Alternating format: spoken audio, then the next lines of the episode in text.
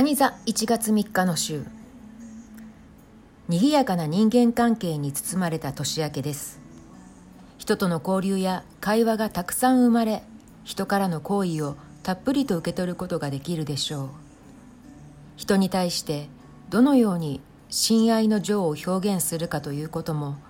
この時期のあなたのテーマのなテーマなのかもしれません。あなたの心には分厚い甲羅があって少し距離のできた相手にはスーッと閉じてしまう傾向があるからです。この時期時間を超えて投げかけられてくるボールがあったとして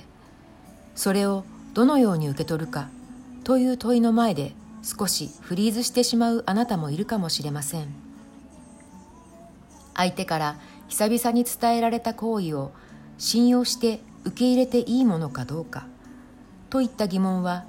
内外を隔てる甲羅を持つあなたにとってはとても重大なのです。誰に対して心を開き誰に対して閉じるかその判断の前に少しコミュニケーションを重ねてみるのも重ねてみるのも重ねてみるのも一案かもしれません。何気ない当たり障りのない会話の中にあなたにだけわかるあなたにだけわかる。本当の気持ちが見て取れるなら見て取れるならそれは扉を開くことのゴーサインになるはずです。蟹座1月10日の週。禅宗のお寺では掃除を重視するという話を聞いたことがあります。寺の中や庭を清らかにしておくことがとても大事なのだそうです。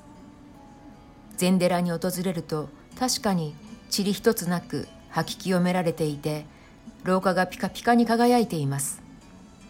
掃除は一般家庭でも普通に誰もがすることですがそこに思想や精神性が込められているのが興味深い点です。込められているのが興味深い点です。今週のあなたの世界にも例えばそんなことが目立つかもしれません。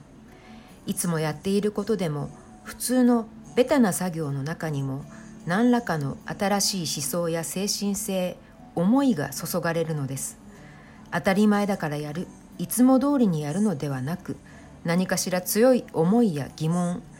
清らかな思い気高い気持ちが注がれるのです。それによって何かが変化し始めます。あなたの中に生まれつつある新しい気持ち希望理想などが日常のあちこちにダイレクトに流れ込むようなタイミングです。